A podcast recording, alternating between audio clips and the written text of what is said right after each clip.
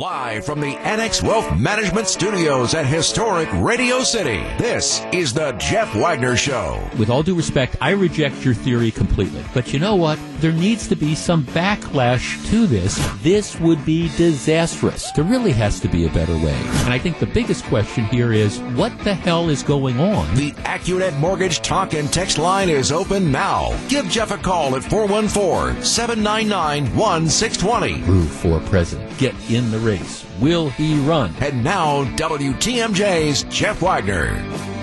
Good afternoon, Wisconsin. Welcome to the show. It's not that I mind them doing the road work, but why do they have to do it so darn slow?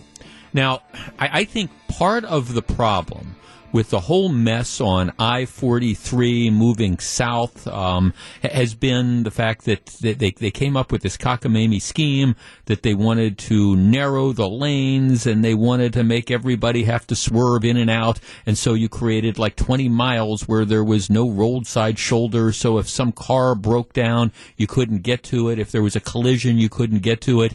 And people, as we know, driving too fast, but it's almost impossible to catch them, causing accidents. But but again, a big part of the problem is that the construction has gone on for so very long. That is true.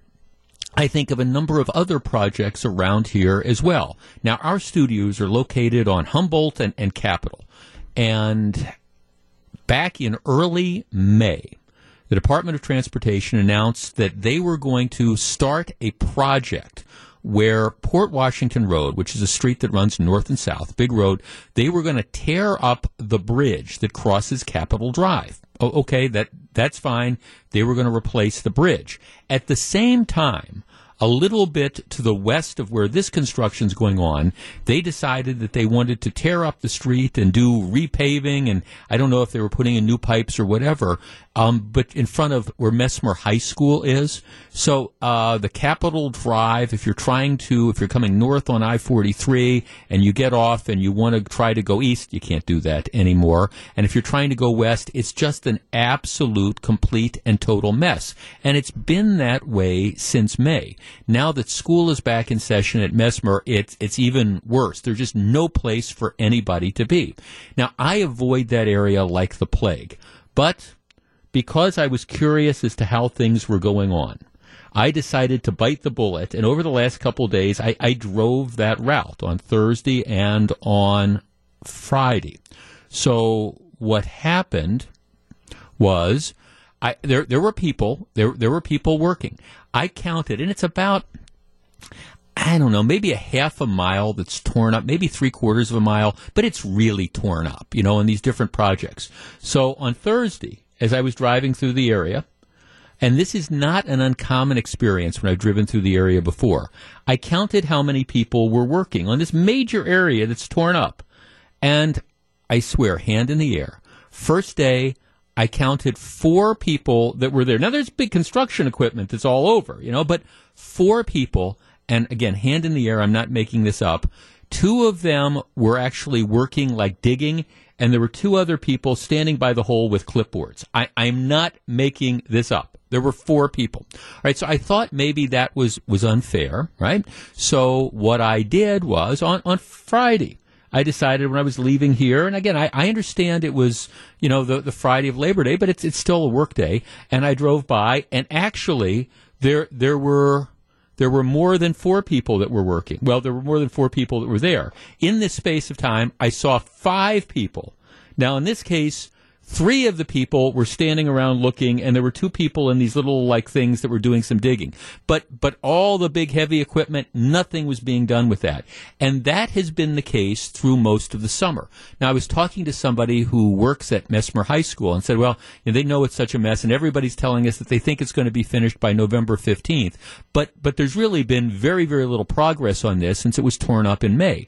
My guess is the project in your neighborhood the project and the route that you travel probably has that, that same story. You have the initial flurry, let's tear up the road, etc. And then it sits, and it sits, and it sits. Our number, 414-799-1620. That is the AccuNet Mortgage talk and text line. I think we have to have a fundamental reimagining of how we handle projects around here. And that reimagining is start one, finish one, start another. But this idea that we're going to tear up the roads and then we're just going to let it sit for month after month after month, and then we're going to have some rush construction thing to try to finish it by whatever the end of the contract is.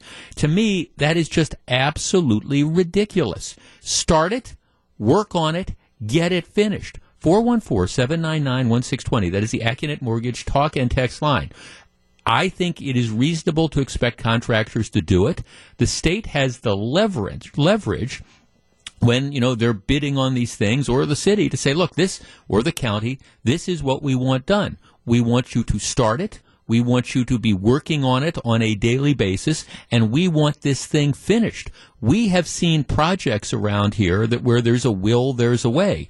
But this idea that we're just going to let stuff sit unworked and torn up for month after month after month for no good reason to me is absolutely crazy. 414-799-1620. That is the Accunet Mortgage talk and text line. I know we need to do the construction.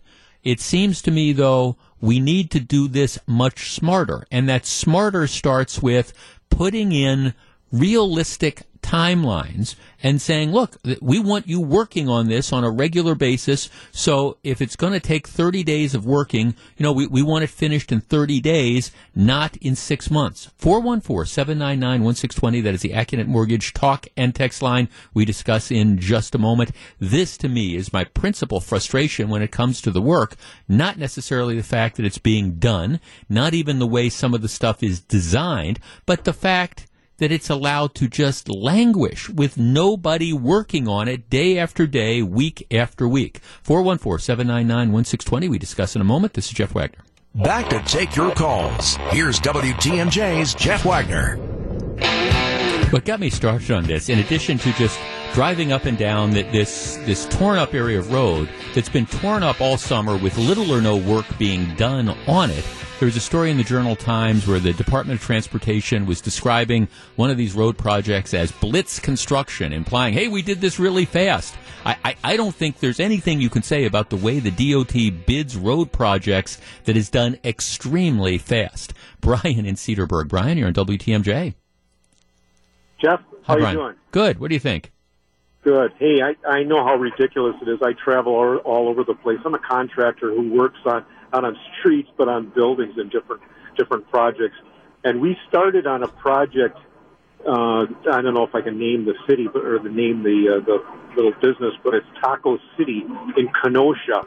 It's a real small little building. But anyways, there's a quarter, not even a quarter of a mile stretch right in front of this, and when we started in January working on this project, it had already been started and it's still not done yet. if they're still working on it. And you would see like one guy working on it, maybe two, they'd be walking around, kicking a little dirt around and, Right. and moving some dirt. Then another, then they would level everything off. And then another contractor would come in and then dig it all up and then lay some pipe Right. and then finish.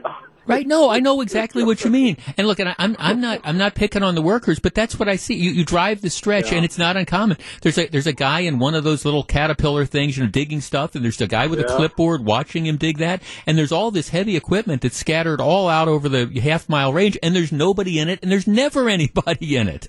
Nobody's nobody, and then there's always people walking around, and I think they're like safety inspectors where they walk around with a little clipboard to make sure everything is safe, so nobody is getting hurt. And I'm like, there's more people walking around than Yeah. there are working. Right. No, thanks to God. And again, I, I don't, I don't mean to mock this. I'm not mocking the workers because it's all a question of priorities and assignments. Finish one project, get it done, and then move on to the next one. Or, or if it's a project where, okay, you, you got to use one group of guys that are going to like level the roadway or whatever, level, have them, and then as soon as they're done, you know, move the next crew in who does whatever the next part of it is. Jeff, my daughter started at our MPS elementary school today. Last week, the city started tearing up the streets around two sides of the school and the neighboring blocks, making it impossible to park anywhere near the school and forcing the buses to be backed up around the corner. That sounds like what happened at Messmer, except they started tearing it up in May. There were too two months of summer break. Why wait until now? Yeah, you've got the whole summer. Nobody's around the school. Let's do it now. 414-799-1620. Dave in Milwaukee. Dave, you're on WTMJ. Hi, Jeff. Hi, Dave. Yeah, I just I feel the same way. It's just everything's getting done at once, and they should have done some better planning and done their homework and you know staged it out better. Yeah. I mean, maybe they're trying to save money by doing it all at once, but it makes it hard for everybody else. Well, right. I mean, and, maybe maybe this means you have to expand the limited number of road builders you use. Maybe it means that you have to put in meaningful sort of deadlines on this. Now, the, the project I'm talking about around here, they say it's going to be finished by November 15th. Well, that means that they're going to have to do a lot more in 60 days than they've done in the last five months, which says that there's a will, there's a way. If they can, if they can get this thing finished in 60 days, my question is, why didn't they get it finished in 60 days, you know, back in May? why did you let it sit idle all this time?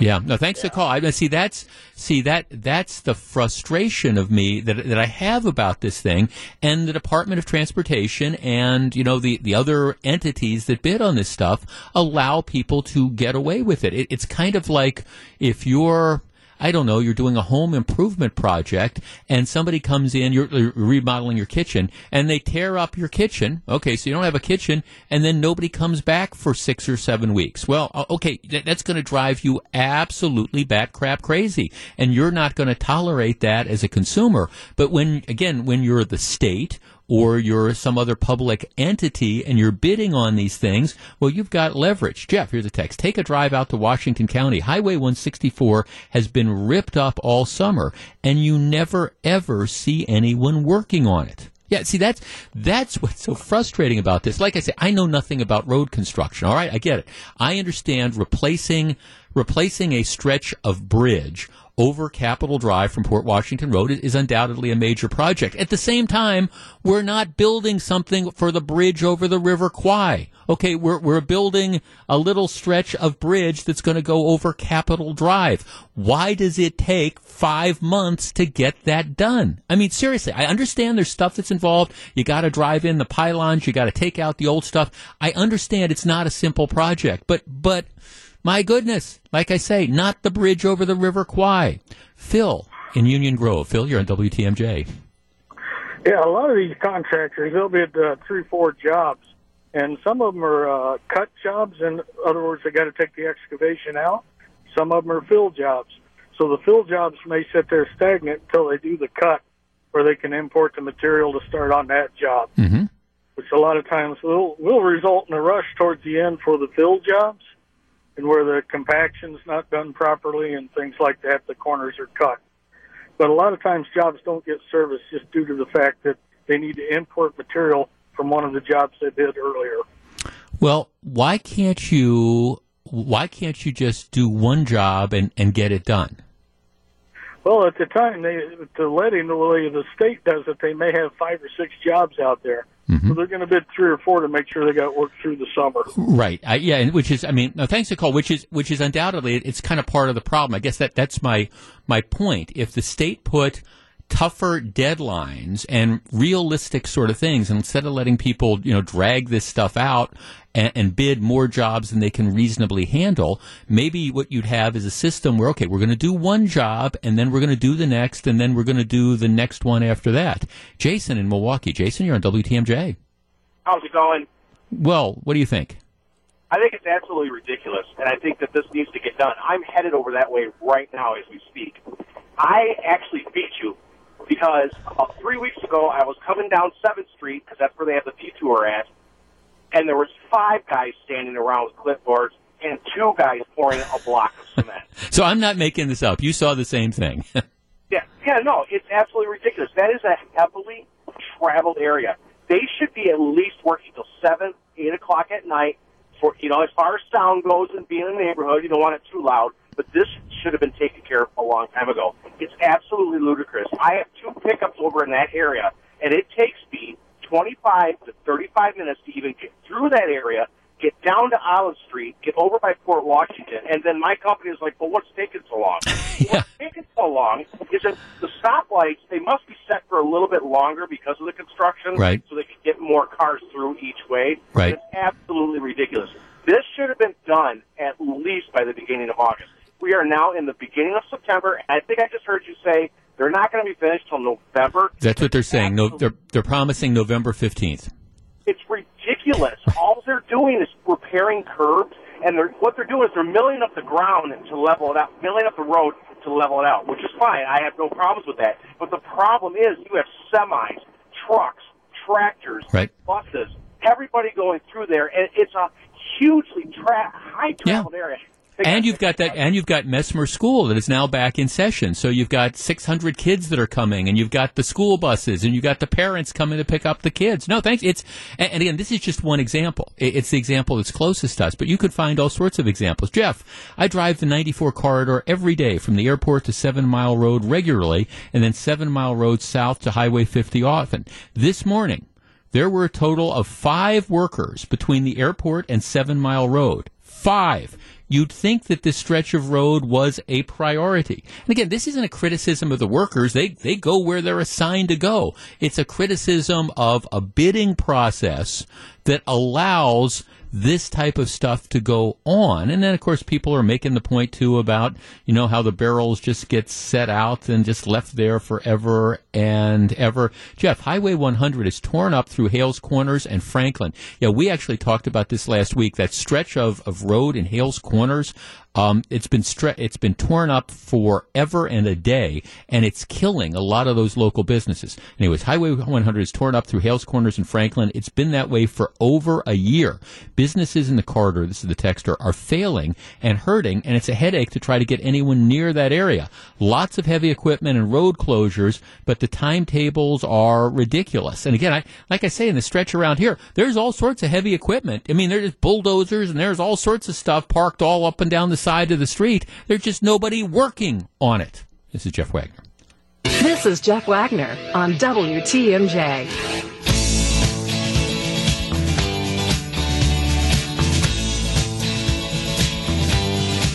So glad to have you with us. If I could give you four word advice from a recovering lawyer here. If you ever have an occasion to be pulled over by a police officer during a traffic stop, those four words of advice would be don't be a jerk. Because, all right, there, there's so many people that end up getting pulled over and they decide that they're going to cop an attitude with the police officer and they're going to be surly or they're going to look for a fight. And, and that never works out well. Now, I bring that up because this story out of Texas over the weekend, out of Odessa, Texas, it, it highlights something we, we talk about a lot. One of the phrases that I love that appears in the mainstream media is, well, so and so was arrested during a quote unquote routine traffic stop. Well, you talk to people in law enforcement, and what they'll tell you is that there's really no such thing as a routine traffic stop. You, if you're the police officer, and this is one where you really walk in somebody else's shoes, you're the police officer, and it doesn't matter whether you've got six months experience or 26 years of experience. You're on traffic patrol. You see a car that's speeding. You see a car that's got its taillights out. You see the car that doesn't have the proper license plates or, or whatever. You don't know why. You pull it over. So you pull over the car. You don't know what you're getting into. All you know is, hey, I pulled over the car because it went through the red light, or I pulled over the car because it was speeding, or I pulled over the car because, you know, the brake lights were out. Okay, you don't know when you get out of your patrol car, you don't know what you're walking into. And from the perspective of, for example, police officers, right, when, when you get out of your car, maybe they, they've got a sidearm, you know, they've got like a handgun that's, you know, in their waist or whatever. They, they don't get out carrying semi automatic rifles. They don't get out carrying machine guns. You've got the gun in the holster that's by the side. You go up because all you know is that the person, you know, was speeding or whatever. You don't know what that person has done beforehand.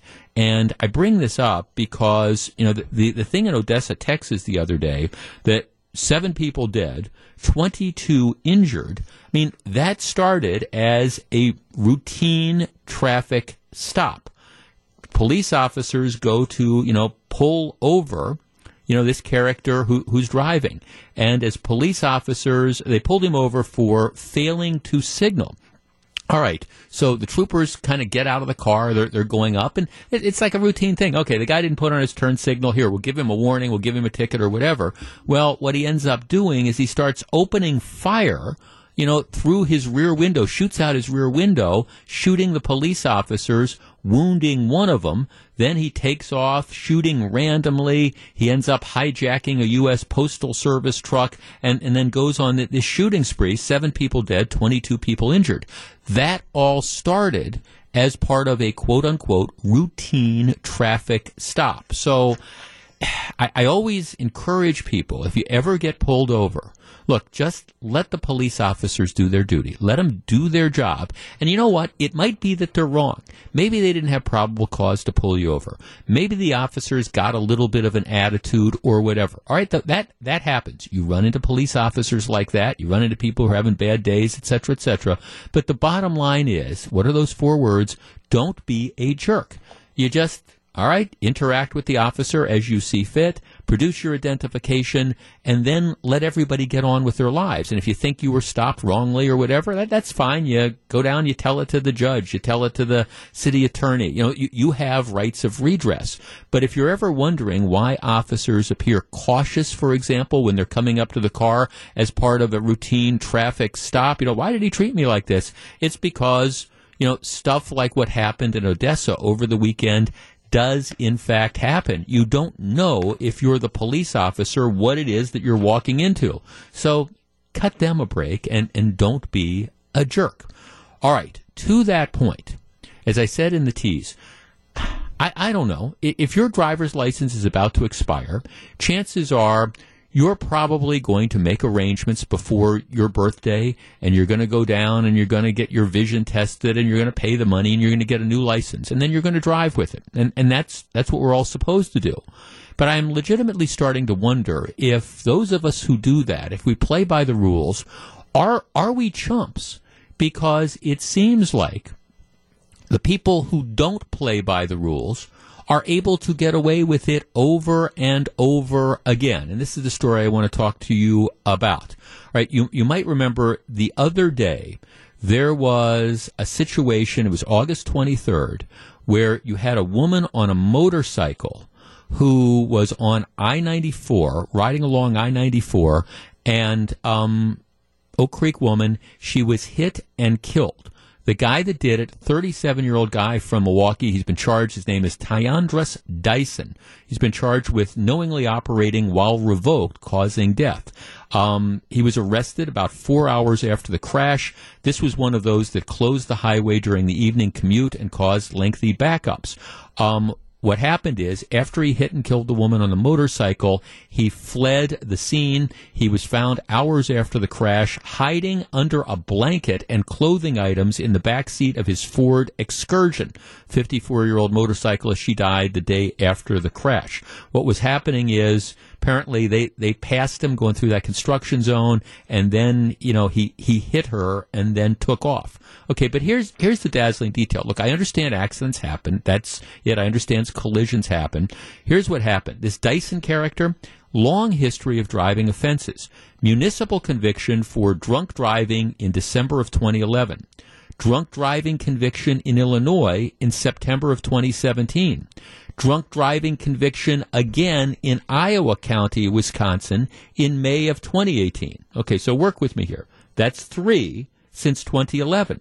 He has a pending case in Marathon County while operate for operating while revoked and operating while intoxicated. So three prior convictions for drunk driving, the most recent one in May of 2018, a pending case in Marathon County, Wausau area, for the fourth one, and he's still out driving. Now he doesn't have a driver's license. The driver's license has either been it's, it's obviously long revoked. There's no legitimate driving thing, and so now he's out on the road. I don't know if he was drunk or not, and we're not sure they'll be able to tell because they didn't catch him until several hours later, which is why a lot of times people you know run away in the first place.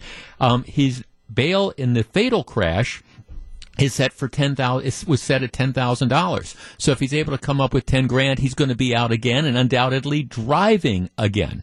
But the bottom line of this is you have somebody who's had a revoked driver's license probably since 2011. I, I wonder if he ever really got his driving privileges back. But certainly, it's been that way for the last couple years, and it hasn't stopped him from either getting liquored up and getting behind the wheel of the car, or just getting behind the wheel of the car. Because let's face it, I mean, obviously, if, if this is the guy's situation, my guess is he's been driving a lot more without a license than the one time that he hits and kills this motorcyclist. Okay, but now we, we end up knowing about it. Our number is 414-799-1620. That is the Accunet Mortgage talk and text line. One of the things that I think the legislature is way, way, way behind the public on is cracking down on people who operate vehicles after they have lost their driver's license. Candidly, this is considered a joke. The, the idea, well, you're supposed to have the driver's license, yes, but you know you're caught after you're driving on a revoked license. Here, we'll, we'll give you a fine, and then we're going to send you back out on the road again. Our number is 414-799-1620. That's the Accunet Mortgage talk and text line. Now, for me, if it were up to me and I were king, if you're driving on a revoked driver's license and it's your car, I'd take the car because that's really the only way that you're going to get people out of it. And if you've borrowed somebody's car, I'd make them have to come in and prove that they didn't know you were driving. But we, we don't take driving after revocation as being anything, any as much as a big deal as I think it is. And people always have their stories and their justifications. Oh, I knew I don't have my driver's license, but I had to get my kid to school. Or, gee, I, I had to go to work, or I had to get here, or whatever. Well, okay, then why don't we just make driver's license a suggestion? 414-799-1620. That is the Accunet Mortgage talk and text line. I admit I am frustrated by lots of things when it comes to driving, but the carnage on the roadways, the crimes committed by people who aren't legally allowed to drive in the first place because of things that they have done, it makes me absolutely crazy. 414-799-1620. That's the Accunet Mortgage talk and text line. Now, look, if you don't like my idea of seizing the car, that, that's fine, but come up with your own. Don't we have to do something to punish people who continue to drive after their driving privileges have been taken away. We discuss in just a moment. Back to take your calls. Here's WTMJ's Jeff Wagner. And as you might expect, this guy who, driving without the driver's license, hit and killed the woman on the motorcycle in Oak Creek, I, I, I, just gave you some of the drunk driving highlights. Stopped on other occasions, various places in the state for driving without a license or driving after your license has been revoked, and nothing happens. Matter of fact, if you look up the description of these offenses on the Wisconsin Circuit Court access, it says operating vehicle after revocation, suspension of revocation, not a criminal offense, and results only in a money penalty for this offense. Well, okay, if you're only going to have slaps on the wrist, should we be surprised that these people who shouldn't be on the road continue to be on the road? And then should we be surprised when 54 year old women die when the guy who's not supposed to be driving in the first place hits them? Linda in Milwaukee. Linda, you're on WTMJ. Hi, I just wanted to say that my only child, my daughter, was killed by a hit and run driver in 2015, and the the car wasn't registered, no insurance, no license. I can go on and on, and he got six years. So my daughter's life was worth six years, and right. I, I mean it's just ridiculous. Right. And my, my guess is, Linda, the guy that hit and killed your daughter probably this it wasn't the first time he was driving without a driver's license. My guess is he'd been driving all over and your daughter just happened to be in the wrong place at the wrong time. Exactly. Exactly. And yeah. it's just it's it's heartbreaking. And the the families live this every day. It's yeah. something that I live with every day, not having my daughter and you know, in, in six years, this kid's going to be out, and it's done and over with for him. Right, right, right. And again, it, and unfortunately, The, the, the other sad thing is this happens on, on just on a daily basis. People that shouldn't be on the roads are on the roads, and we have a system that just lets them keep doing it and doing it and doing it. And finally, just like with your daughter, just like the woman in Oak Creek, finally the, the, the driver does something so bad that they're going to go to jail for a little bit of time. But but couldn't we have gotten them off the streets before they were in a position to kill somebody? All the neighbors around there. It, this happened like by a school. All the neighbors thought that some little kid was going to get killed because they reported this kid and his driving over and over and over, and nothing happened. Linda, I'm so very sorry for your loss. I know, no, I know it's something you, you live, but this, look, I, I'm I'm not going to suggest that every traffic accident that occurs and every hit and run or every fatality is caused by somebody driving without a license. That's not the case, but there's a lot of them. There's a lot of them that are out there, and to me, these things are are preventable if we just didn't laugh it off. Oh, you don't have a driver's license, and and again, in many of these cases, th- there's a good reason why people don't have their driver's licenses because I don't know multiple drunk driving offenses, so their driver's license have been revoked. Let's talk to Roger in Chilton. Hi, Roger. You're on WTMJ. Hello. Thank you for taking my call. Yes, sir. When we take a look at the law of the state of Wisconsin, what we see is yes, a first offense driving without a license is what's called a forfeiture offense. So you can't be thrown in jail for that.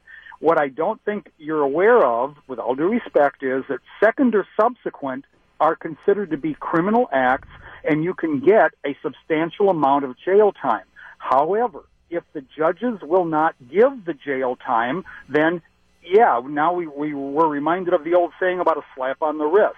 And as a litigation attorney, I'm in the courtroom constantly, and time and time again, ad infinitum, I see people brought in for driving without a license as a criminal offense. They could get a half a year in county jail, a year, and then the higher the level, the worse it can be for them, and they get a $100 fine. And I'll leave you with this.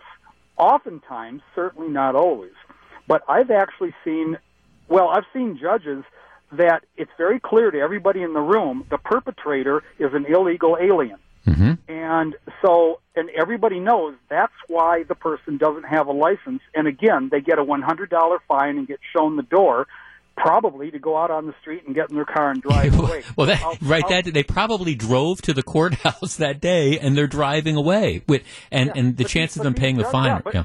Yeah, but these judges, they can give substantial jail. Time. So time. why don't There they? A few of them that do. Well, there you go. I'll, I'll let you go now and let you. Uh, Okay. take other calls. Okay. Thanks. Well, I mean, I, I guess that, that, that, that's the, that's the, the issue, right? If it's, okay, if we're, if we're going to fine people a hundred dollars, it's obviously not a deterrent to people. Now, look, I, I understand that there's some of us that, that play by the rules. Wouldn't occur to me to drive without a valid driver's license. It, it just w- wouldn't do that. If I if I ever got into a situation where oh my license is getting ready to expire, well I'm going to go down there. I'm going to make sure it's there. If it's a situation where for whatever reason I've lost my driver's license, I'm going to make alternative arrangements. You know you have these things called Uber that are out there, but there is clearly a class of people who just don't care.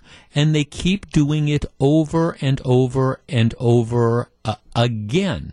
414-799-1620 let's talk to david in mequon. Hi david. You're on wtmj Hi, Jeff. Um, really quickly, you know, when we hear about these uh, incidences and it's continual, and the carnage is to your to what you're saying is just tremendous. Um, but if it was, let's say, maybe the first time person that's doing this or whatever, you know, like they do in Chicago, if you you know get too many parking tickets, whatever, they put boots on the cars.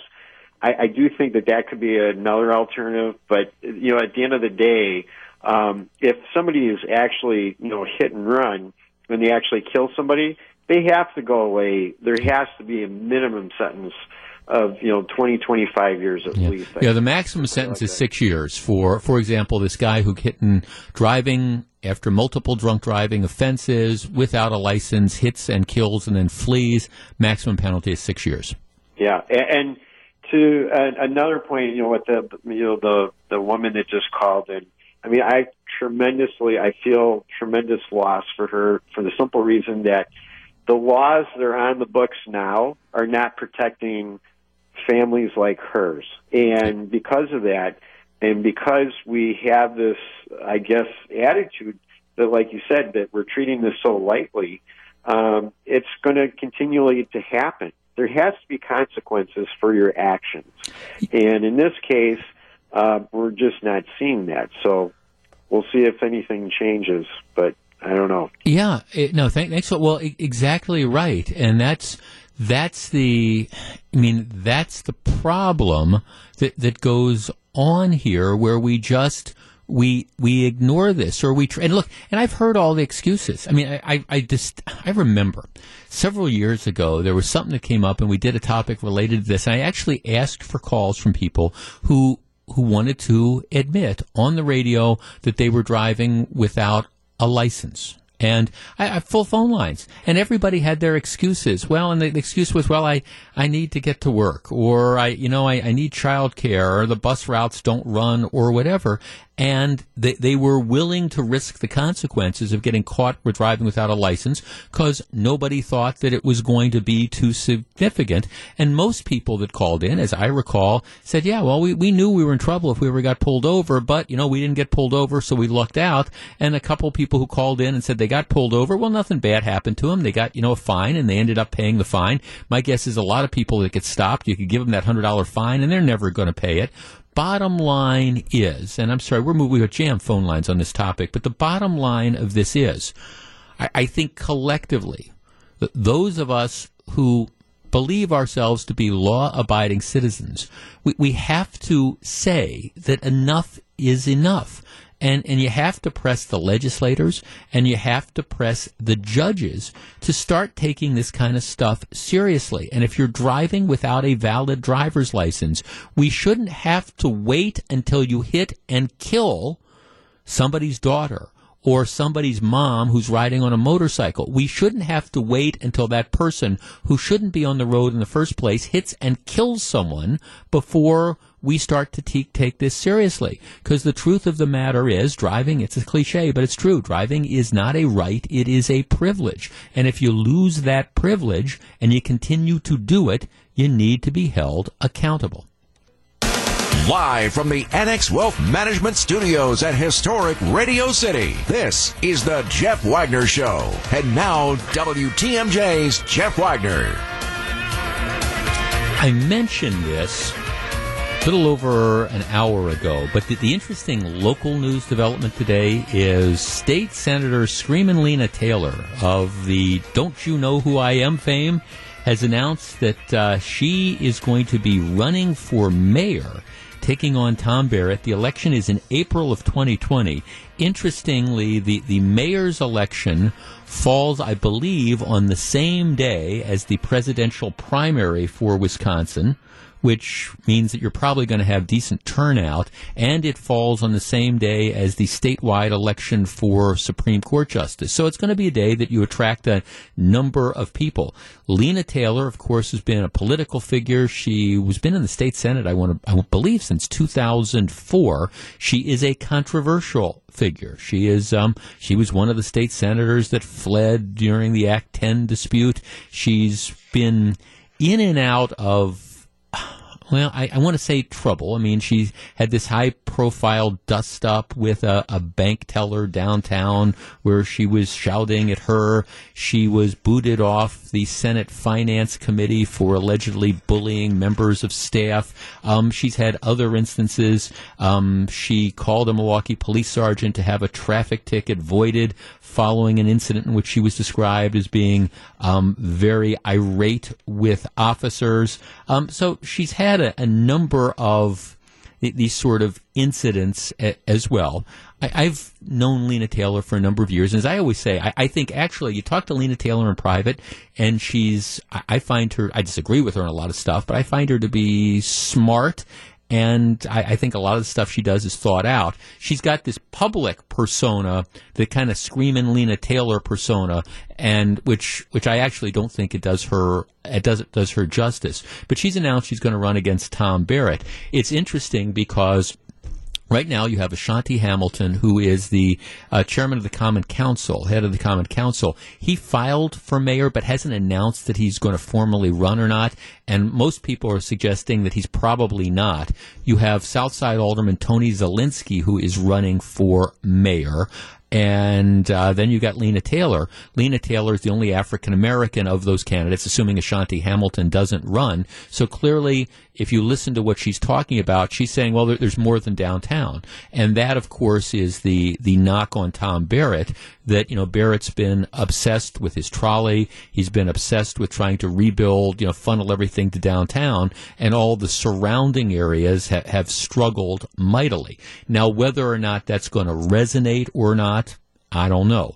Whether or not Lena Taylor is the right messenger um, to, to carry that message, I don't know about that either. And the reality of this is that Tom Barrett well financed. I mean, I think he's got, last time I, I saw, he has over $800,000 in his reelection campaign fund. I think Lena Taylor has a couple thousand dollars. So, you, you, as I always say, you don't need to have, you don't need to have the most money, but you need to have enough money to get your message out. And here we are in September. So September, October, November, December. You know, you're you're essentially seven months before an election. Barrett has, you know, a lot of his supporters have lined up. He will do very well in the business community. He will have no trouble raising as much money as he wants. You sit there and you say, okay, where where is Lena Taylor's support going to come from? How is that going to turn into money? Will she be able to harness a grassroots campaign that tosses out an incumbent mayor who is extremely entrenched? Is she going to be able to hit on those issues? What role does Tony Zielinski play? You know, is he going to be able to siphon off support from the mayor? Bottom line of all this is just because of, of the nature of the campaign that I know Lena Taylor is going to run, it's going to be fascinating because she's going to be a bomb thrower. There's no question about it. And I, I don't say that in a negative fashion at all. And for people who take me literally, I don't mean she's literally going to throw bombs, but I mean, you know, she's not going to be afraid to, to go after you know, Tom Barrett uh, aggressively to try to make her points. I would say that anybody beating Tom Barrett, should he, and he hasn't formally announced that he's running for reelection, but everybody says he's running for reelection. Um, I, I don't, I don't seriously see Lena Taylor or Tony Zielinski giving Barrett a real run for his money because let's face it in Milwaukee you know we we don't change mayors. The city of Milwaukee just as a general rule doesn't change mayors. And and I'm not sure that there's enough dissatisfaction with the job that Tom Barrett's done. Plus I mean the fact of the matter is you know he can point to a lot of stuff. He can say hey look at all the stuff that's going on in the city. And, and yeah a lot of it's focused downtown but the next step is going to be a spillover to other areas. Give me my trolley I'll run it out you know to the north side I'll run it to the south side, th- those types of things. I think it's going to be very, very difficult to beat Tom Barrett in 2020. I think you're going to need an aggressive candidate. Lena Taylor will be that. Um, she may be able to, you know, marshal support in the uh, African American community if she's in fact the only African American candidates running. She certainly, I, I think, you know, had her um, finger on the pulse of a lot of issues important, particularly in the African American community. Whether that can translate into something that provides a real challenge to Tom Barrett, I'm a little bit skeptical. But, you know, big winners of her making the decision to get in the race, guys like me, people at the newspaper, people who cover politics, because I guarantee you what might have otherwise been a sort of sleepy mayoral race, eh, it's not going to be a sleepy mayoral race. It's with Lena Taylor in it the, the volume has been dialed up from like two or three to eight or nine or maybe even ten. We'll be watching and we'll be commenting. When we come back, all right, some say riot, some say brawl. Does it really matter? Welcome back to Jeff Wagner on WTMJ. Maybe we should rethink the idea of Friday night lights. All right, here is the story. Friday evening, football game, Bayview and Riverside. Really wasn't much of a game. Riverside defeated Bayview. Um, Journal Sentinel says 63 to nothing. Um, Riverside says they won 57 to nothing. Don't don't know what the discrepancy in the score is, but bottom line is it was an old fashioned butt whooping. That is not why I find the story to be interesting. Doesn't matter whether they won 57 or 63 to nothing. What happened is, and Gru, you weren't around over the weekend, but they played the entire second half in an empty stadium. Did it was it because it was such a blowout that everybody left? Oh no no no no. They played it because I don't know. Some people would say brawl, other people would say riot. Here is the story if you haven't heard it. A fight broke out during halftime at the stadium. Started at a concession area. They had staff members that apparently kind of quieted the fight, but it started up a few minutes later. It was so bad that they had to call the Milwaukee police. Get this. Nine squad cars had to respond. Nine squad cars. You've got homicides. You've got drunk drivers. You've got gangsters running through red lights. You've got armed robberies. And this brawl was so bad, they had to send nine squads to it. Now, interestingly enough, they made no arrests. I don't understand, this is an aside, how you can send nine, something can be so bad that, you know, you have to send nine squad cars to it and you can't get any arrests. All right.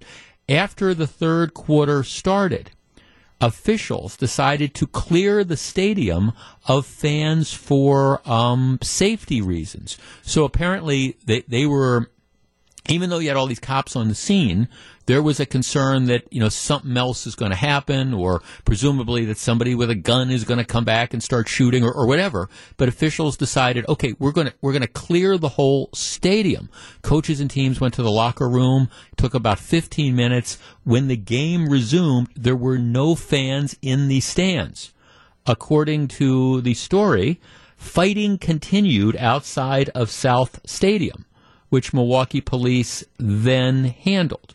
All right. So you get get this idea. It is so bad in the game Friday evening that you you got to got to call nine squad cars. You've got to empty the stands for the second half, and and even at that, fighting continues in the parking lot. Um, they say that MPS is working with Milwaukee Police to increase the presence of officers at games, and the school system is also going to boost safety. Oh, okay. Now first and, and foremost here, I, I, understand that you know Milwaukee police provide security for all sorts of things, but I, I guess my first reaction would be if if it is so dangerous at these MPS football games that you need to have a huge police presence and you need to have nine squad cars, and even once the nine squad cars are there, the fighting ends up continuing that tells me maybe you need to do something a little different. Now, many, all right, I'm dating myself. When I was in high school, it wasn't Friday night lights. The, the football games were during the daytime. The football games were in the afternoon. They'd start at like 3 or 3.30 and they, they'd be over. This particular game, I checked, it started at 6 o'clock, but a lot of the games, you know, start at 7.30. So it really truly is Friday night lights. All right, maybe I'm just again, maybe I'm, I'm just naive about this type of thing, and maybe this is just what ends up happening, and this is the new normal that you go to these high school football games and these brawls break out. And again, I'm, if, if this was a fight between a couple kids, it wouldn't be a big deal, but this was more than a fight between a couple kids. This was something that required them to empty the stands and play the entire second half with nobody in the stands. It was something that was so big that required nine squad cars to attend which to me raises the question of do we need to do something different? Now, I'm not arguing that you should cancel football games. Although in a situation like this, you wonder why they went ahead and played the second half. I don't know what the halftime score was, but clearly this was, I mean, this was a game that was out of control, and maybe that made a little bit worse. But maybe, maybe, maybe there's other things you can do, including saying, okay, maybe if we're going to play these games, maybe we, we play them after school. We don't play them at night. Because whatever it is, I, I don't think you can divert multiple squad cars to sit and babysit high school kids, and I presume it was high school kids who were involved in the fights who can't control themselves. And if it's really, you know, these games are going to degenerate into brawls or whatever word you want to use, I mean, you, you got to do something different. As a starting point, Maybe you play them in the daytime. 414 799 1620. That is the Accunet Mortgage talk and text line. All I know is you can't allow this to continue. And I don't know what it was that started the brawl, but I, I, don't care. You can't have nine squad cars being pulled off duty to rush to this high school football game to rein in out of control fans, probably students. 414 799 1620. That's the Accunet Mortgage talk and text line. Do you need to do something better? Um, they say MPS says we already screen for weapons. So, I mean, don't have to worry. It's just, I guess, going to be a brawl. 414 799 1620. We discuss in just a moment. Jeff Wagner on WTMJ.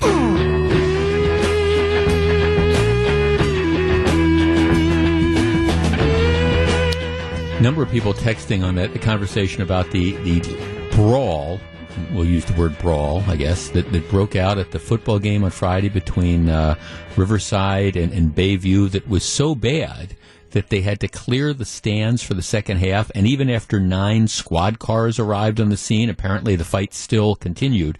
Um, my solution would be um, maybe you move the games earlier, no more of this Friday night light stuff. A uh, number of people, well, here's one, but it's representative of what a lot of people are saying. Riverside and Bayview should have public access to the event canceled athletes play, no students, no public. If family members want to come, only immediate family, no cousins, no friends. Hmm. I, that's obviously something that you have to consider doing if people demonstrate that they cannot behave themselves. And again, I don't know what the catalyst was behind this brawl. I do find it uh, just amazing that you can have a fight that is so bad that you have to clear the stands, that you need nine squad cars, and there's nobody arrested, and there's nobody in line for any sort of disciplinary procedures, which tells me, well, get prepared for the same thing to happen next week. All right, but hopefully I'm wrong about that. All right, let's switch gears. They call it the Inclusive Curriculum Law. It was just signed into law by the new governor of Illinois. This law and one similar to it have now been passed in five states California, Oregon, Colorado, New Jersey, and now Illinois. All right? They call it the Inclusive Curriculum Law. The law mandates, mandates that by the time students finish eighth grade, all public schools must teach them about contributions to state and U.S. history made by lesbian, gay, bisexual, and transgender people. Let me read that again. You did not mishear me. The inclusive curriculum law mandates that by the time students finish eighth grade, public schools must teach them about contributions to state and U.S. history made by lesbian, gay, bisexual, and transgender people. The mayor of Chicago, who's gay, says the law will give more young people the opportunity to see themselves in those who came before us and recognize that they are not alone. Law says that uh, the teaching of U.S. and Illinois history in public schools shall include a study of the roles and contributions of LGBT people. And by the way, this is for kindergarten through eighth grade. All right. It's vague. It doesn't say what this is. It could be a unit devoted to teaching this. It could be a few lessons at one grade level, although some people think that that wouldn't be in the spirit. But the idea is that by the time you get finished with eighth, eighth grade, there is specific teaching as to the roles and contributions of, uh, again, lesbian, gay, bisexual, and transgender people. Our number, 414 799 1620. That is the Accunet Mortgage talk and text line. Now, I want to be real clear here so I'm not misunderstood. If, as part of a teaching segment, teaching U.S. history or teaching world history or teaching Illinois history, it becomes relevant to mention the sexuality or the sexual um, orientation of the subject of what you're teaching. If that's somehow relevant to, you know, the overall teaching of history. I, I, I have no problem with it at, at all. At the same time, to say that we're going to mandate specific education devoted to setting aside segments of the curriculum to, I don't know, teach about, you know, people's accomplishments if they are of a certain sexual orientation, I, I think is insane. Again, it, it, and it's not that, again, if it's relevant, if for some reason you're teaching, you know, you're teaching, your, your segment is on, you know, the founding of Illinois. All right. And, and for some reason, you know, it's relevant to mention the sexual orientation of somebody involved with that. I, I, of course, you, you, you do it. I wouldn't say that you couldn't discourage, you, you have to discourage it. But, but is this something that should be mandated, especially in grades one or K through eight, that there's got to be specific delineation and teaching of people and accomplishments based on, you know, their, their sexual orientation. 414-799-1620. That is the Accunet Mortgage talk and text line. I mean, I, I don't I don't know. I, I, I remember social studies and I taught, took world history and I took American history and, and I don't ever remember any sort of teaching specifically on the lines of, oh, this person was heterosexual or, or whatever. I, I, do, I don't remember sexuality coming into it unless there was some particular relevance to it. I, and I'm, I, I, was struggling to try to think of an example before I launched into this topic. You know, may, maybe if it was something like, oh, gee, you know, so and so, this brawl started, this, this whole incident started because, you know, um, I don't know, Helen of Troy, you know, Helen left wherever to, to flee. And so, you know, so, so then you have this romantic triangle that started the, the, you know, the Trojan War. Okay, well then, yeah, all right. So then maybe you're indirectly talking about sexuality. But really? 414 799 1620. Five states already. Should Wisconsin be next? If you're on the line, please hold on. This is Jeff Wagner on WTMJ. Here's a text, Jeff. I have taught history at the college level um, for early U.S. and world history. I honestly can't think of any specific instance where somebody's sexuality mattered in the larger perspective. This law does not make sense. Yeah, that, that's that's my point, and yet that's exactly the case. If you're just tuning in, Illinois has now become the fifth state to adopt something called an inclusive curriculum law, which mandates mandates by the time students finish eighth grade, yes, eighth grade, public schools must teach them about contributions to state and U.S. history made by lesbian, gay, bisexual, and transgender people. Uh, okay. And again, my, my point is whatever happened to teaching history? If the sexual orientation of somebody involved in history is relevant to the, the class, to what you're teaching, well, of course you, you teach it. I don't say that you ignore that, but now we're, we're going to specifically carve out segments. Okay, we have to identify, I don't know, 10 you know, gay people um, who contributed to American society in the last hundred years. Really? I mean, uh, what what about just teaching history? Four one four seven nine nine one six twenty. Let's start with Matt in Waukesha. Hi, Matt. Hey, Jeff. How are you? Good. Although this makes no sense to me. Well, I and and I agree with you uh, on the premise as you've stated. Uh, and and my thought is this, Jeff. Uh, how long before the next leap, wherein we determined that the only person suitable to teach said curriculum has to also be a person of the appropriate sexual identification because uh, a, a, white uh, heterosexual is not qualified yep. to teach said curriculum, uh, much like, you know, uh, it would be cultural appropriation for white person to teach African American history because they can't identify. Or, or so, take it one step further, languages. You know, can can some uh, can a non-Hispanic person teach Spanish nowadays? You know, where where do you end up drawing the line? Uh, uh, right, and I, I think it's it's uh, we're we're heading down a path that that that is isn't that doesn't have merit and, and only creates more problems than it solves. No, I, well, exactly, and, and to me, this is much more divisive. Now, the justification for this is that okay, you have you have transgender students, you have gay students, you have lesbian students. Yeah. Now, of course, we're, we're also talking about eighth grade and younger. All right, so so now we, we expect that by the time you're in fourth or fifth grade, that you've you know you know what your sexual orientation is, et cetera, et cetera. And, and now the whole idea is we want you to have self esteem. So you know if you're a I don't know a um, again a transgender fourth grader all right, we, we want to make sure that, you know, we're teaching you that there are other people, you know, transgender people in American history who did great things. So we want you to, we want to validate this.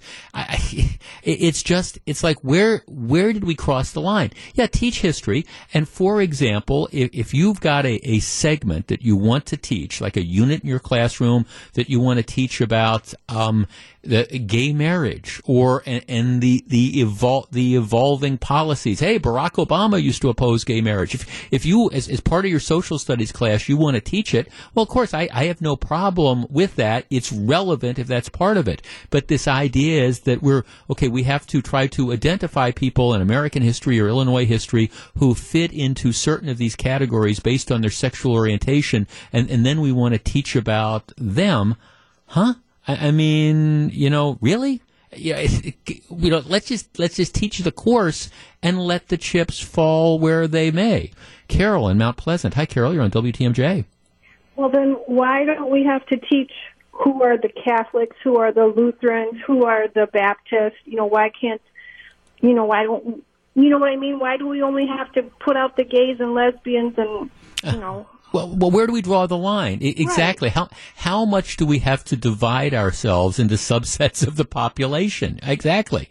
Plus, I don't know about you, Carol, but th- this is directed at, at kids first grade, second grade, third grade, fourth grade, you know, right. up Do through eighth even know grade. What it means to be a gay or a lesbian? Well, well, right, or transgender or whatever. And is this really Mm-hmm. a conversation that you want to be having in the classroom for the kid that comes home and says, "Hey, we had this segment today on these transgender, you know, people, and you know, what's transgender, mom?" You know, it's Right. I, no, it's. I mean, it just thanks. I just don't see this as being again appropriate. And it's i'm not saying that you can't mention people's sexual orientation or that you shouldn't be able but that's not what this is. This is a mandate that you teach it. Um, jeff are they going to how do we how do we do this? We're going to teach that barack obama was the first african american president. All right do we also then have to teach that by the way he was straight he wasn't gay? I mean is this now going to be like the litmus test? Okay let's look at the founding fathers and let's talk about what their sexual orientation was. It's just to me, it, it, unless it is relevant, going back to where I started this conversation, unless it is relevant to the historical event that you are teaching, to throw this in is just extraneous, is completely extraneous, and again, uh, it's a nod to political correctness. It, it's something that you know. Okay, we want this to be touchy and feely to a couple of these special interest groups who feel that they've you know gotten the shaft uh, you know over the years that you know that they've that, that they haven't been treated appropriately.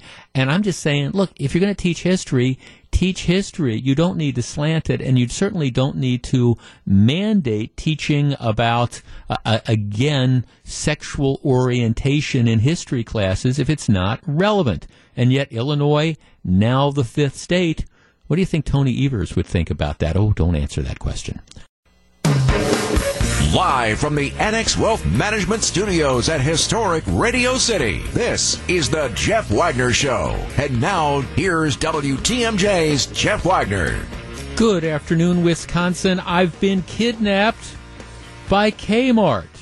One of the great movie lines of all time, delivered by the incomparable Bette Midler. I've been kidnapped by Kmart. Gru, do you know what movie that comes from? Would you have known what movie that comes from if you hadn't looked at the clip I No, sent you? no. Okay. 1986, Danny DeVito, Ruthless People, one of the just sort of great oddball comedies of all time. But Bette Midler, who plays this, I don't know, this, this, she plays Danny DeVito's wealthy wife and he's having an affair and she, you know, he, she gets kidnapped and he doesn't want to pay the ransom. And then the, the, the kidnappers are trying to negotiate with him and they keep lowering and lowering the price and Danny DeVito won't pay, which leads to that great line, I've been kidnapped by Kmart. But of course, See, back in 1986, when that movie came out, it resonated with everybody because everybody knew Kmart and they knew The blue light specials. I am not proud of this, but when I was in law school, all right, there was there was a Kmart right down the street from me, and when I was in law school and didn't have a lot of money, you, at at the end of the night, they, they they they'd, they'd like almost give away the food. You know, so they, they make those those hot dogs. It's amazing. I'm still alive. You know, they make those hot dogs that they're like there all day that are like going around in a little rotisserie thing. Well, okay, ten minutes before they're supposed to close at nine o'clock, what are they going to do with the hot dogs? So they start selling them for like a dime a piece. I'm not proud of this.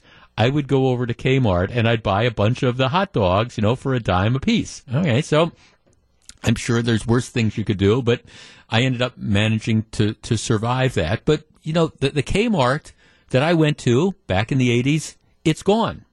Matter of fact, most Kmarts are gone. The story is that um, Caledonia, the Caledonia Kmart, which is the last Kmart left in Racine County, that is going to be closing in mid December. Of course, you had the story not that long ago. Well, you had like the big Kmart they had in Cudahy ended up closing. That was earlier this year. That was the last one in Milwaukee County. The Kmarts in Racine and in Platteville closed about two years ago. So you, you have the, the Kmarts just all over are just going up, going, you know, belly up.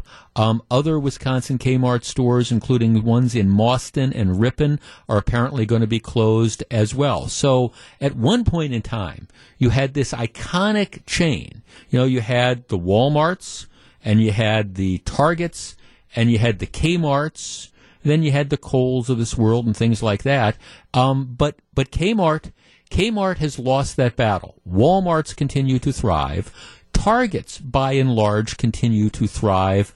Kmart gone. History. And pretty soon I think that reference in that movie, I've been kidnapped by Kmart, it is going to mean nothing to generations of people because they're going to be going, Mom, Dad, what is that Kmart that that woman speaks of? 414 799 1620. That is the Accunet Mortgage talk and text line. What happened? Why did Kmart why was Kmart largely not able to survive? And, and, I understand that there's still a relative handful of Kmart stores out there, but but not like it was when you had other stores like Walmart and Target that were able to thrive. Why is it no more blue light specials? What happened with Kmart that all the Kmart shoppers that made it a thriving, thriving enterprise, you know, ended up bailing on it? Why why is Kmart going to be relegated to the dustbin of history, while similar types of stores, and I understand that Target and um, and and Walmart are, are different, but they're similar types of stores. They survive. Kmart doesn't. What happened, Kmart shoppers? 414-799-1620. That is the Accunet Mortgage talk and text line. I've got a theory, but I'd be curious as to yours. We discuss in a moment. If you're on the line, please hold on. This is Jeff Wagner. Back for more. Here's WTMJ's Jeff Wagner. I could be wrong about this, but I think after the most recent round of closings, I think the only Kmart store left in Wisconsin is going to be in Waupaca. I, and I, I, I could be wrong, but the Racine store is closed. They're closing the Ripon store. They're closing the Mauston store. They're closing the they've closed the Kenosha store. I I think I think it's just going to be that one. What happened to Kmart? Let's start with Tom in Hartford. Tom, you're on WTMJ. Yeah, hi Jeff. How, How you doing? Good. What do you think? What happened? Well, I I happen to live right behind one of the old Kmart's in Hartford. Uh, I'm in a condo there. Okay. And I think it's I think the thing was pricing. Uh, I shopped. I'm I'm around a long time, and I shopped at all three of them stores. And I think Kmart it was a nice store, but the prices were higher than Walmart and Target. Okay. And and that's why that's why I think maybe they coasted out. Did you? Uh, so you know, it's it's interesting. I, I guess I, I, didn't. I never really checked kind of the prices. I always thought quality wise. I always thought Kmart was kind of at the lowest tier. If I that maybe that's a false thing, but I, I always kind of thought it was kind of Kmart, and then Walmart and Target was like slightly uh, above. Um, you think it was cost too, huh? I think cost, and you could be right on the on the product wise too, because uh, like I say, I've been around a long time, and uh, uh. I shopped for prices and, and, and some quality, you know. Right. And No- that's, I think that took them down. No, that, it, it could very well well be. Let's see, Jeff. I live in Walworth County. However, growing up in the 70s and 80s, we would go to the Kmart in Janesville. Last time I was there was nearly 10 years ago. I was aghast at the condition of the store. It was a glorified image sale with many ceiling lights gone, tiles on the floor missing, and boxes everywhere. The company never invested in the business, and people went elsewhere. I feel sad it closed several years ago and is dying a slow death like Sears. Um, yeah, okay. Somebody says the Kmart in Marinette is still open. Um, okay. 414-799-1620. See, I, I, I will, and even in the heyday, you know, when I was talking about going over and getting the hot dogs and the blue light special and stuff, even then, I always thought the Kmart store was, the word I'm going to use is junkier, and I don't necessarily mean that about the products, but I, I thought, you know, I, I thought Walmart's were cleaner and stuff, and I thought Target, my perception was always Target's were cleaner as well, and I guess I, I thought, you know, Target's maybe a little bit more money, but I always thought of Target's as being kind of a higher quality. I, and I just, I think it got worse for Kmart. 414-799-1620. Let's talk to Paul in Kenosha. Paul, you're on WTMJ. Good afternoon, Jeff. Hi, Paul. Kmart in Kenosha is still open, barely. Is it? Okay. they just shut. They just shut down ShopKo. Okay. But I think I think what a lot of, what a lot of people would agree with is their advertising went down the tubes. The only thing you've got is is like in Kenosha News, and that's basically going out. We were talking about uh, WTM or uh, uh, Journal Sentinel and stuff Right. like that. Right. So that's the only way you get a. The only way you see a Kmart ad is you know in the Kenosha newspaper, and hardly anybody gets it. Um, when's the last time you went into a Kmart? Uh, honestly, about three weeks ago for a small little battery, and that was it. Okay, just so. And was was the place full, empty, thriving, dead? Uh, what would you say? Dead. Dead. Dead. Yeah. It was. It, there was about ten cars in the parking lot. I bet five more employees. Um, yeah, no, thank, thank well, that's, th- you know, that's kind of it. Now, and, and again, it, what I find interesting about the story is uh, we, we all talk about the internet and, you know, the impact that the internet has had on brick and mortar stores. And, and that, that's true to an extent. You know, Boston store has gone belly up. Who would have thought that happened? You know, Sears is, which of course, you know, is it came? I think it's Kmart that owns Sears now or vice versa, whatever. And, you know, Sears is dying, of course. But then again, you, you look, Kohl's is doing fine. Um, you look, you know, I mean, Target's doing fine. You've got, you know, Walmart that's the, the giant. So there, there's ways that some of these stores have been able to survive. Greg in Wauwatosa. Hi, Greg. Hi. What do you think? Well, I'm kind of a Kmart aficionado. Okay. I worked for them late 70s, early 80s. Um, I love their brand, although I think they've fallen to the wayside a little bit in their marketing and advertising and keeping up with other businesses. Right. And two years ago, I decided, I know this is going to sound odd, as a bucket list, I wanted to visit every Kmart that was left in the state. So I went to all 10 of them, and the farthest one was La Crosse. I drove three hours there and three hours back, and my friend said, "You drove all that way just to go to the Kmart?" And I said, "Well, yeah, because it was on the bucket list." Okay. But uh, so some I- people, I some really people want to go to Paris. Some people want to go to Dublin. You wanted to go to La Crosse and see the Kmart. Okay. Absolutely, absolutely. But when I was going to tell you, and I heard you over overheard you talking about this, Wautoma, which I just was at, 'cause I took a trip up north for Labor Day. they will be closing in November, Okay. and the one in um, down in Racine. Um, That's closing. Yeah, that they've announced that's closing. Right. Yeah. yeah. Okay, so how many are how many are left? kind of Just a I mean, I mean, how many are left? there. Just a couple, right? There's only a couple left. There's only a couple Yeah. Kmart's left, right? There's there's yeah, there's one in Racine. There's one in um uh let's see, Oconomowoc closed, Cudahy's closed. Um, probably three left. Right, and the one in Racine is closing in December. Caledonia, they just announced that that's closing, so that's going to be the last one in Racine County. So that's going to be gone. Got Correct. it. So what happened? I mean, what, what do you think? You, you're, you're you are an aficionado, and that, that. So what do you think? I mean, why? What happened to that brand? Well, I, I don't think it was pricing. I overheard the other gentleman mention that. I think they've always been very competitive in their pricing. I think that they have decent products. I just don't think that they stayed with the times, and I do know they have an online presence, but it probably isn't what other stores, uh, you know, offer. Um, that's part of my thought. The other thought is, is uh, Sears Holding.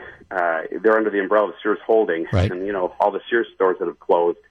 Um, I can't say it's a sign of the times. I just think that you know, they just people have lost favor with Kmart Yeah. for whatever reason. I'm, I'm not really sure. Okay, so a couple of years from now, is there going to be a Kmart for you to visit anywhere in the country? No, no, I'm sorry to say. I, I, I would say within probably a year or so, uh, they'll all be closed. Unfortunately. Greg, one of the reasons I love doing the show is I get to talk to people with all sorts of interesting interests. And I have to tell you, I've been on, doing a radio show in this market for full or part time for going on 25 years. You are the first guy whose bucket list includes going to visit Kmart's. and, and I, you, I, you- I got to tell you one more thing about that. Um, so I put that on Facebook, and I put all the pictures of the different Kmart's on there. And I had friends of mine that told me that they worked at like Hale's Corners or Cudahy or whatever. And the Kmart I worked at was on Chase Avenue, Okay. near South Side. But uh, I know it's a little unusual, but uh, just what I what I love. I don't know. Th- I, look, I, I, I'm not judging. thanks, th- thanks for the call. I'm not judging. No, okay, you got to understand. I'm the guy who takes a picture of myself standing next to the statue of the guy, the big boy, you know, ha- holding the big boy hamburger. I'm the guy who's tried to talk women into my life into letting me spend stupid money buying big boy statues so I can put them in the living room or on the patio or whatever. Now, the women in my life have never gone along with that, so I'm not going to mock you for driving to La Crosse to visit a, well, maybe a little bit, a Kmart, but that's, that's, it's, it's truly, it's one of the reasons I absolutely love doing the show, that you get to talk to people with all sorts of interesting stuff, and Greg's bucket list was drive to check out the different Kmarts. Huh. This is Jeff Wagner. Back for more. Here's WTMJ's Jeff Wagner. So, Walmart, what is the point? Now, we were talking earlier about, in that last segment, about CVS, and CVS, it's now five years since they decided to start selling tobacco, stop selling tobacco, and it cost them a whole lot of money. And I applauded CVS for doing it because I understand the point that they were trying to make. CVS says, look, we're getting into the health business, and we've got our minute clinics and our doc in the box stuff, and, and we can't reconcile that with selling tobacco, so we're ready to take the hit on that. So I, I understand consistent message and all that. Which brings me to the news today from Walmart. Walmart does not sell handguns except in Alaska. And they've announced today they're going to stop selling handguns in Alaska. Walmart also does not sell semi-automatic types of weapons. Okay, don't don't sell that. Walmart does sell ammunition and other types of guns. So follow me on this. Walmart announced today that it is going to stop selling ammunition. It will no longer sell handgun ammunition and ammunition used for the quote unquote assault style weapons. So no handgun ammunition and no ammunition for assault style weapons after it sells out of its current industry uh, inventory. So they'll, they'll sell it till it's gone. Walmart will continue to sell long barrel deer rifles and shotguns and ammunition for those guns. So the news today is we're, we're really we're we're going to get out of the ammunition business essentially. Not completely because they'll still sell shell, shot, shotgun cell, shells and long barrel deer rifle ammunition. But they're effectively getting out of the ammunition business Walmart is not a big provider of firearms. Um, they're, they're, they sell about 2% of the market for guns today. Walmart is a huge seller of ammunition. The estimates are that Walmart has about 20% of the market share for ammunition sales, handgun ammunition, etc., etc. They estimate that as a result of this policy, they're going to drop down to probably around 6% of market share because they're, they're not going to be selling handgun ammunition. That, that's where the, the big thing is. Walmart's justification for this is that um, we feel like we are striking a responsible balance between the interests of law abiding citizens who are exercising their legal rights. Yeah, I just don't. I mean, thanks for. I don't. I mean, I guess I just don't. I don't see it playing out that way. And again, I don't send me the text and say, "Well, Walmart's a private business; they can do whatever they want." Yeah, they they they can do whatever they want. I'm not arguing that point. I'm arguing, or at least making the point of, you know, what what do you think that you are trying to accomplish. Okay, so here's somebody says, if you believe CVS was socially responsible by reducing or eliminating smoking by not selling cigarettes, how can you oppose Walmart if they have the potential to eliminate even one murder or mass shooting? Different. I mean, to me, th- there is a distinctive difference. CVS was trying to get into the health business. So they said, okay, selling cigarettes doesn't accomplish that. Well, Walmart's still selling all sorts of guns and things like that. CVS believed, gee, if we stop selling cigarettes, maybe we believe there's going to be a certain percentage of people who are going to quit smoking. I don't think anybody in connection with Walmart believes that simply by them not selling handgun ammunition means that people are all of a sudden going to be surrendering their guns. I, that just, that the whole thing doesn't follow you know, to me in the first place. Jim in Oconomowoc. Jim, you're on WTMJ. Hello. Hi there. Hi, Jim. I kind of think I kind of think that the the sale of the ammo is below their uh, profit percentage per square foot of store. So they get a they get a combination of uh, higher return and feel good at the same time. Oh, so you're a bigger cynic than I am on this issue, huh? Oh, of course, they're not they're not they're not doing this to uh, reduce violence. How many how many mass shootings have been accomplished with a handgun? Well, that that's that was kind of my right. That was kind of my point. Yeah, point. I mean, I understand. I guess if you want to get out of the the the quote unquote semi-automatic assault rifle business, I, okay, I got that. But that's why I was really I was gravitating the fact that they've decided to get rid of the handgun stuff. And you're right. It's not it's not like you know, you, you've got the people with handguns that are engaging in the, the big shootings. Now, thanks to call, I think, you know, maybe that, that could be. Now, they say, they, they say they've got like 20% of the ammunition business and they expect that it's going to, you know, drop. And so I'm sure it will cost the money. You raise an interesting question. That point being, all right, what's the impact ultimately going to be on that and how does it translate? Um, don't know. Speaking of guns, though, before we turn it over to uh, Wisconsin's afternoon news, you know, earlier earlier today, I was giving some free legal advice from a recovering lawyer, which was, you know, when the police stop you, and this was kind of, if you weren't listening during that segment, it was the sort of my take on this what happened in Odessa over the weekend where the police stopped the guy for been failing to make a turn signal or something, and as they're getting out of the car, he starts shooting out the back window, and then goes on. I think seven people killed, and ends up you know uh, hijacking a mail truck, and he's driving through the the town, just shooting people indiscriminately. Um, and I use that to make the point that whenever you see the phrase routine traffic stop, you, you should raise your eyebrows because from a police officer's perspective, there, there's no such thing as a routine traffic stop. So my advice was four words if you ever get pulled over by the police, and that is don't be a jerk because the police officers don't know what they're getting into. You you know what you're all about, but you know the police officers when they get out of that car, all they know is that you know they're pulling over somebody for for speeding or for having a defective tail light or not making a turn signal or whatever. They don't know what they're going to come across. So sometimes if a police officer has an attitude or something like that, you just got to understand there's no such thing as a routine traffic stop. So don't be a jerk. Similarly, um, maybe on the mean streets of Milwaukee, um, another there, you could be don't get out of the car. Six words. Uh, there could be some other advice for you. Don't get out of the car. Story um, over the weekend. Uh, what happened was car crash. Fifty for Friday afternoon. Friday five fifteen. Five fifteen. Grew. This could be when you are going somewhere.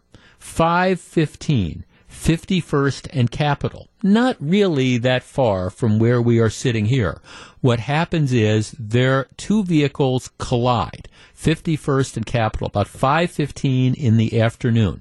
All right, don't know which car was responsible for it. Don't know what the nature of the crash is. But if you drive Capitol Drive around here, you take your life into your own hands, figuratively speaking. Now, apparently, literally as well. Woman is a passenger in one of the vehicles. After the crash, she gets out of the car and confronts the driver of the other car. The driver of the other car shoots her. shoots her and kills her. I mean, it, it's, I would say it's like the wild, wild west around here, but that that does a disservice to the wild, wild west. There's a traffic accident on 51st and Capitol, which probably happens a half dozen times a day. Woman gets out, starts presumably like yelling at the driver of the other car. He shoots her. He shoots her. It's 5.15 in the afternoon. It's not 3 o'clock in the morning. 5.15 on 51st and Capitol. He shoots her and kills her. So, if you are involved in an accident, if you get pulled over by the cops, like I say, four words, don't be a jerk. If you get, if you're involved in an accident, my advice is don't get out of the car. Six words, because you never know what is going to happen.